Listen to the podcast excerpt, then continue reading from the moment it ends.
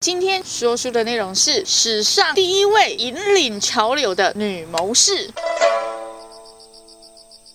引领潮流哦，感觉很酷哎，很 fashion 啊。她呢是唐朝人哦，这么之前就引领潮流。她叫做上官婉儿，这名字听起来呢温柔婉约，可是呢她是一个书香世家，她的阿公是唐朝最有名的一位尚书，叫做上官仪。上官仪是李治。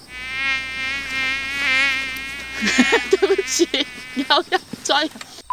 上官仪是李治的尚书，所以就是说，李治他如果要立任何的诏书，他就会需要上官仪替他起草。但其实一开始上官仪不是这个官，因为当时最强大的女皇帝武则天，武则天替李治掌管朝中所有权力、军事、内政，所以那时候你叫的人都是武则天。结果呢，小两口子嘛，在一起总是偶尔会吵架。就算李治有多么的疼爱武则天，疼爱、疼爱、疼爱，就有一天两个人吵架的时候，他就大喊说：“我要把你废了了！”武则天就说：“你废啊，你废啊，你敢废你就废啊！你要是没有我媚娘，你知道打仗需要多少兵马、多少粮食，需要什么样的将军，要派谁去，该由谁当补给？李治就被骂傻了，不知道呢。嗯，媚娘，别生气啊。嗯。”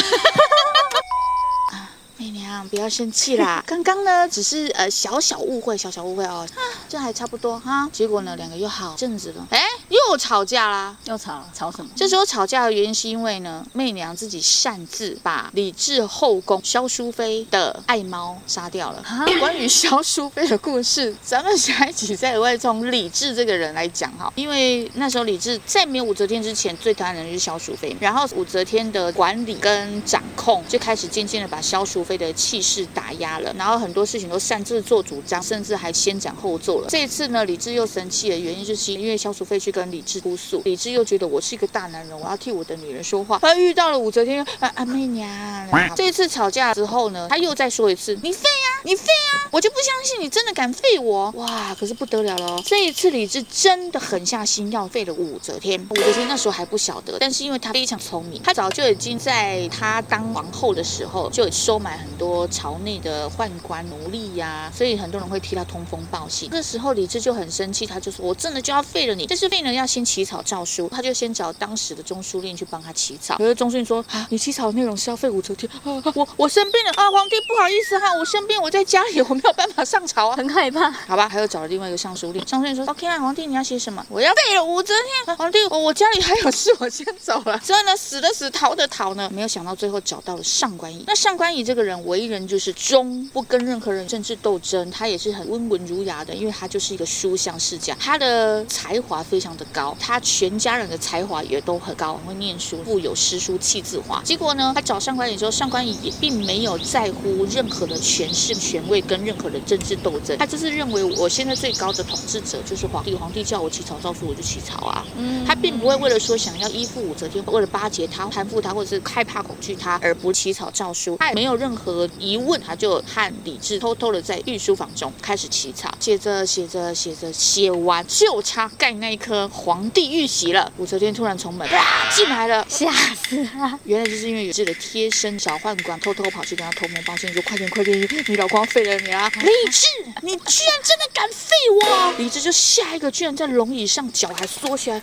媚娘，媚娘，发抖，就是很像妻管严啊，被老虎抓到这样。然后上官也就第一次看到自己的皇帝怎么会像一个小孩子，他就知道自己完蛋了。嗯，因为他不知道皇帝原来怕他怕到这个地步。毕竟上朝的时候，武则天都是在后面垂帘听政，然后让李治知道怎么回答这些朝臣。所以李治表面上的人设看起来都是非常棒的君王，其实那个人设都是武则天替他所设的。他当时第一次看到了这个李治，居然像个小孩子一样躲在这个龙椅上面，然后双脚还。卷曲，心里发生恐惧，然后一直媚娘，媚娘，不是我，不是我，不是我要废你，是他是他是他，是 上官仪，是上官仪写的，不是我。然后上官仪的毛笔就喷掉了。武媚娘她其实很喜欢上官仪，因为他知道他好有才华。武则天非常喜欢有才华的人，所以他对有才华的人都非常欣赏，非常珍惜。她是一个非常惜才的女生，所以才是当君王的料嘛。她不会像李治就说就是你就是你这样推卸责任。对，但是因为废后这件事情太大了，大家都。知道诏书也拟了，你怎么办？总不能说是李治一下要废一下不废吧？所以国君没有办法朝令夕改。改，他就只好说是上官仪做的。那上官仪哑口无言，就一直看着李治跟武则天怎么办。武则天那时候就忍住了自己的情绪，他就转头看了上官仪：“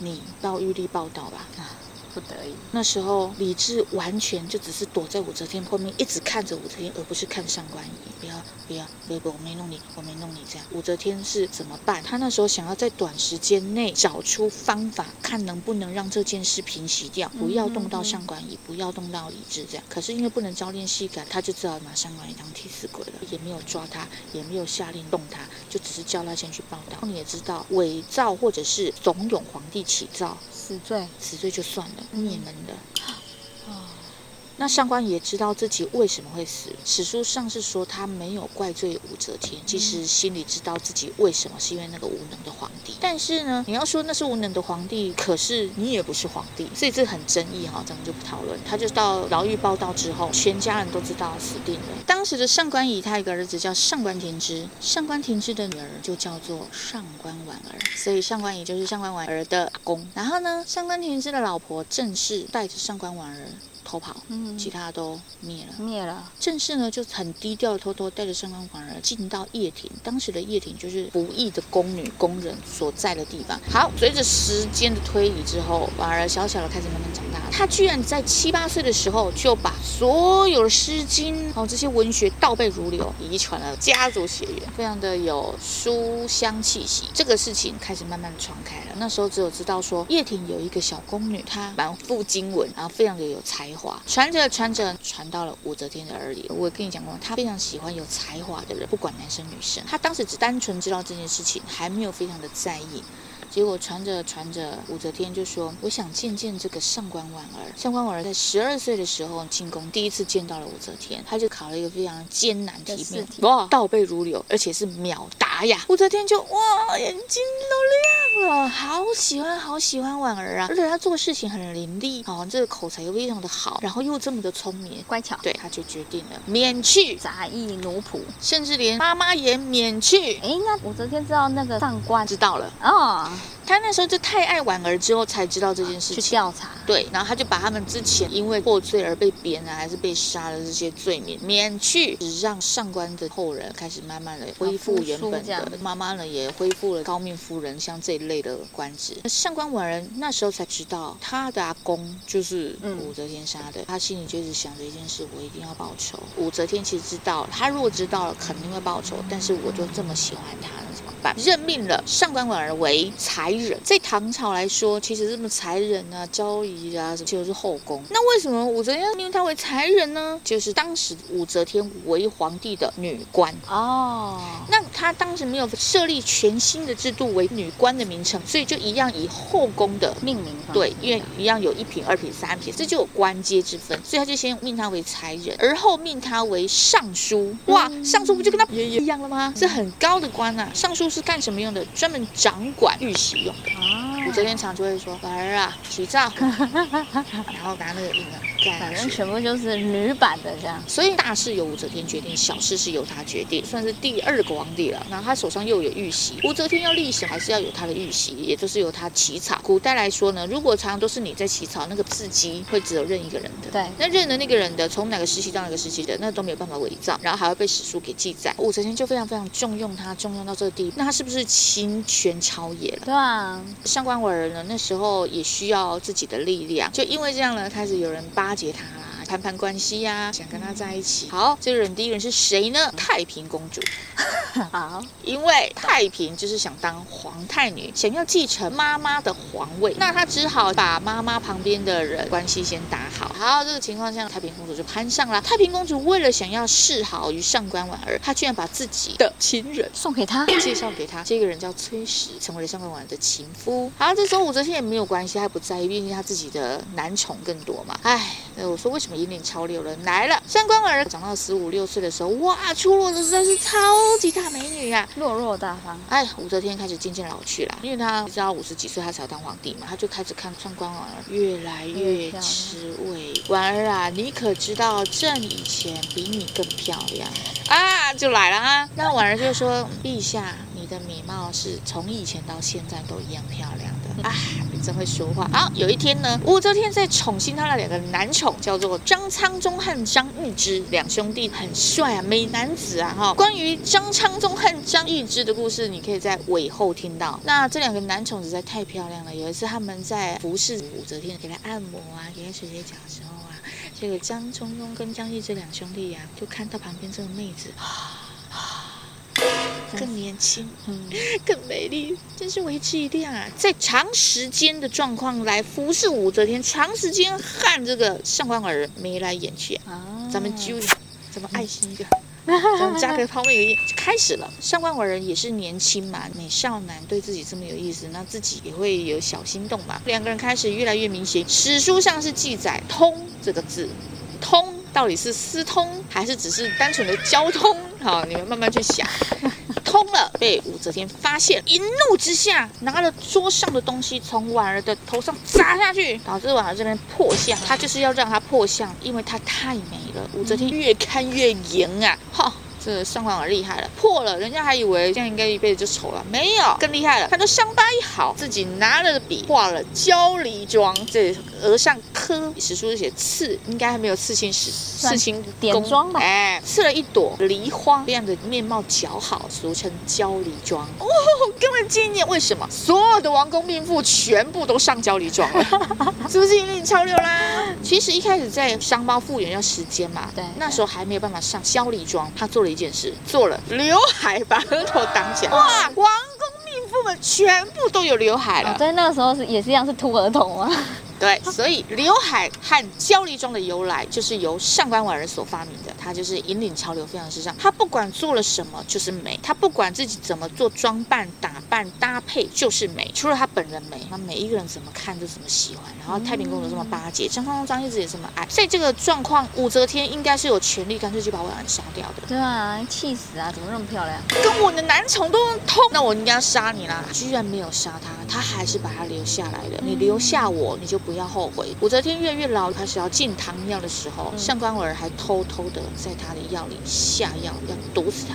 下了药之后，到了他面前，武则天正要拿的时候，又说了一句话：“婉儿啊，你看咱们现在这个年纪，是不是就是只能在宫里困一辈子，看着这个无聊的四方墙，然后慢慢老去？幸好我有你在我身边，朕真心是非常非常喜欢你，也非常喜欢你的阿公，因为你的阿公非常有才华，我一直都好欣赏。”要不是那没有用的老公，他或许还会在这个世界上和我继续一起吃作对吧？嗯，干嘛？然后就，哎，怎么了？嗯，上官婉儿就告诉他，汤要凉了。嗯嗯，我再去热一下。他还是没有再继续看着窗外，然后呢，马上就拿了他想要唤醒的，不行，我还是要报仇，这是我难得的机会。一模一样那一碗又又又端回来。对，武则天又说着说着，你知道吗？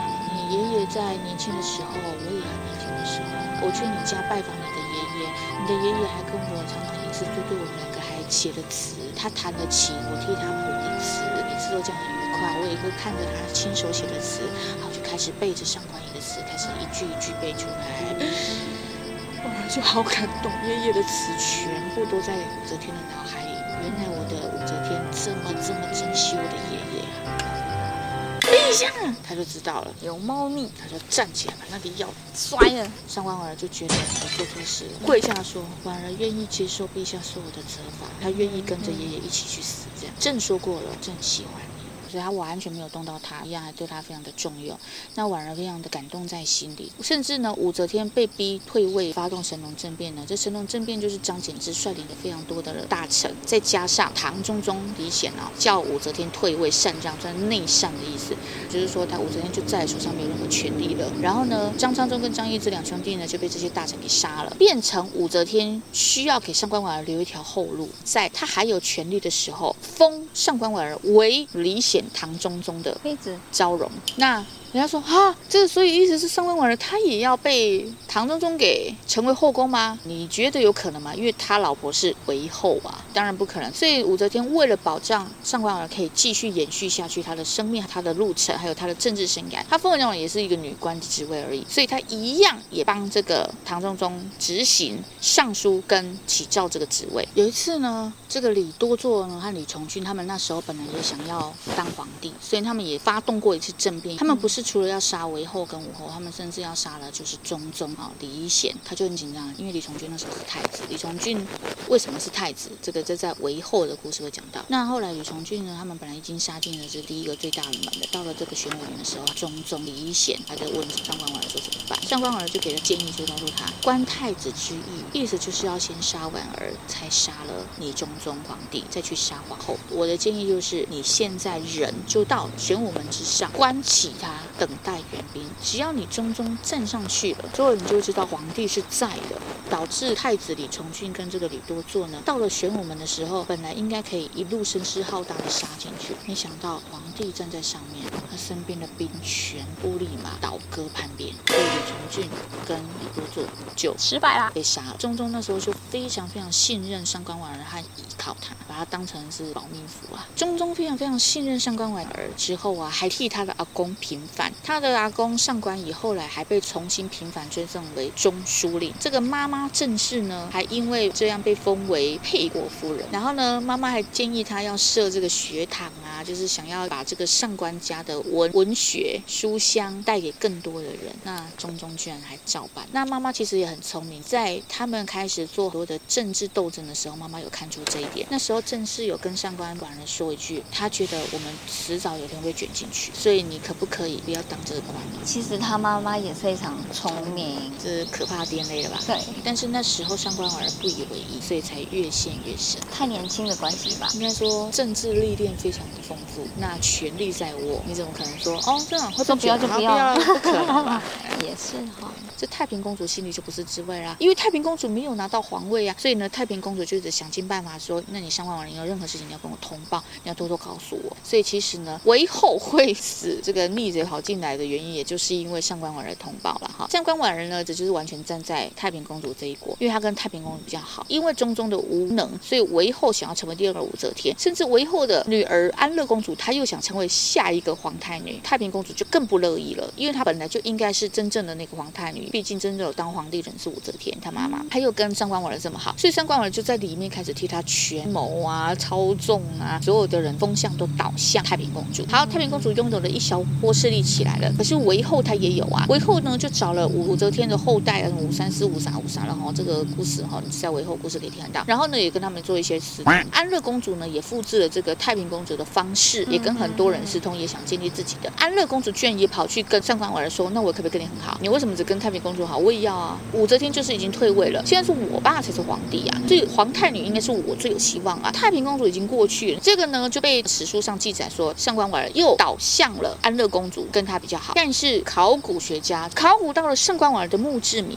原来上面是有写说。上官婉儿其实跟太平公主比较好，而且上官婉儿当时还被李隆基给杀掉了。为什么被杀掉？他本来都已经做的八铺好路了。唐中宗李显被韦后毒死之后，下一个人就是李旦，就是睿宗。李旦的儿子就是那个李隆然后李隆基呢，他就又为了想要这个皇帝的位置，跟太平公主合力打败韦后的。他有办法跟李隆基一起进去，也是上官婉儿通风报信的。原来上官婉儿不接受韦后跟安乐公主，就通风报信的给太平公主。老实说嘛，对婉儿最好是谁？还是武则天啊？太平公主有把自己的情人介绍给他，所以呢，他还是站在太平公主这边的。他甚至还三番五次的向李显阻止了安乐公主当皇太女。其实好几次，李显都动心，都差点要立了啦。那要立，你还是得透过上官儿，因为要起草诏书嘛。所以到最后又被上官儿给劝退了。好几次都是上官儿偷偷在从中阻止掉了。你看他厉不厉害？所以呢，他阻止了这一场可怕的政变。否则，如果安乐公主被立为了皇太女，这朝代又改了，又换了，就搞不好不是唐朝了，也不姓李了。到了太平公主和李隆基攻进来了，把韦后杀了，也把安乐公主给杀了。他们要把这个李唐世家夺回来了。李旦呢，这个睿宗是谁呢？他就是武则天的最后一个小儿子。李显呢，就是韦后的老公，他就是武则天的第三个儿子。李隆基跟太平公主一起发动政变成功之后，他们就进来，就拥戴了李旦。当时上官婉儿知道说，如果的这个李隆基跟太平公主进来的时候，他会不会被李隆基当成跟韦后一党的人所杀？上官婉儿非常聪明，在韦后和安乐公主在一起的那个时候，他就很早，那时候中宗李显还活着，不是三番两次阻止了安乐公主成为皇太女的事情，他居然把这起草诏书偷偷留下来了。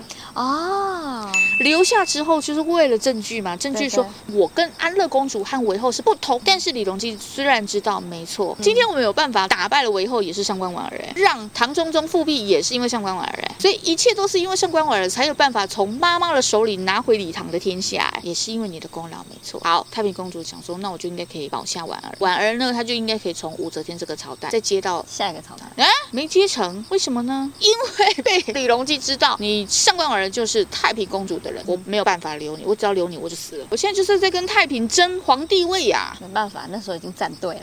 已经站好。我若帮了你了，我要是留下你，那太平有一天也还会可以利用你成为我的心腹大患。而且呢，他最大的敌人不是太平，就是上官婉儿，出谋划策的人。上官婉儿虽然提出了这些证据，没用，他就只好偷偷趁着太平公主的不注意，把上官婉儿杀了。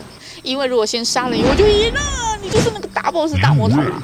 等到太平公主回来的时候，哭死了。而且呢，李隆基为了想要羞辱太平公主，上官婉儿还被随意的埋葬啊。太平公主回来的时候，好难过，好伤心，因为呢，嗯、能够扶持她成为下一个皇帝的，就只有她，力量最大就只有她了。而且她后面力量也非常的庞大，难过的要死。把上官婉儿重新安葬，而且是厚葬，才发现了这个上官婉儿的墓志铭。那后来为什么会知道是太平公主所做的？因为上官婉儿的墓里拥有。所有非常珍贵王侯相将的陪葬物，陪葬品，这些陪葬物呢，不应该是一个小小的女官可以拥有的，所以后人就认为这应该就是太平公主所给予的。但是因为没有了她，太平公主就失败了，失势了，就自杀了。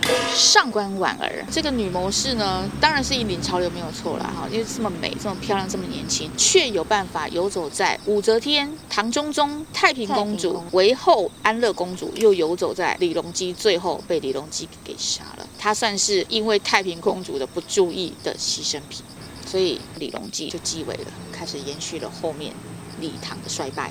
哦，哎，他杀是怎么杀啊？偷杀、啊，就直接偷杀？那杀哎，杀女人怎么可以真正杀？人家那虞姬都得美美的杀，好不好？历史史书只有说，就是被李隆基在太平公主离开京城的时候，就以迅雷不及掩耳之势。解决了，啊、又不是那个韩信啊？我们看报的。我告诉你，韩信也不好骗，那也是萧何帮吕后，总不能捡这一段放吧？想知道更多的，请接着看下一集。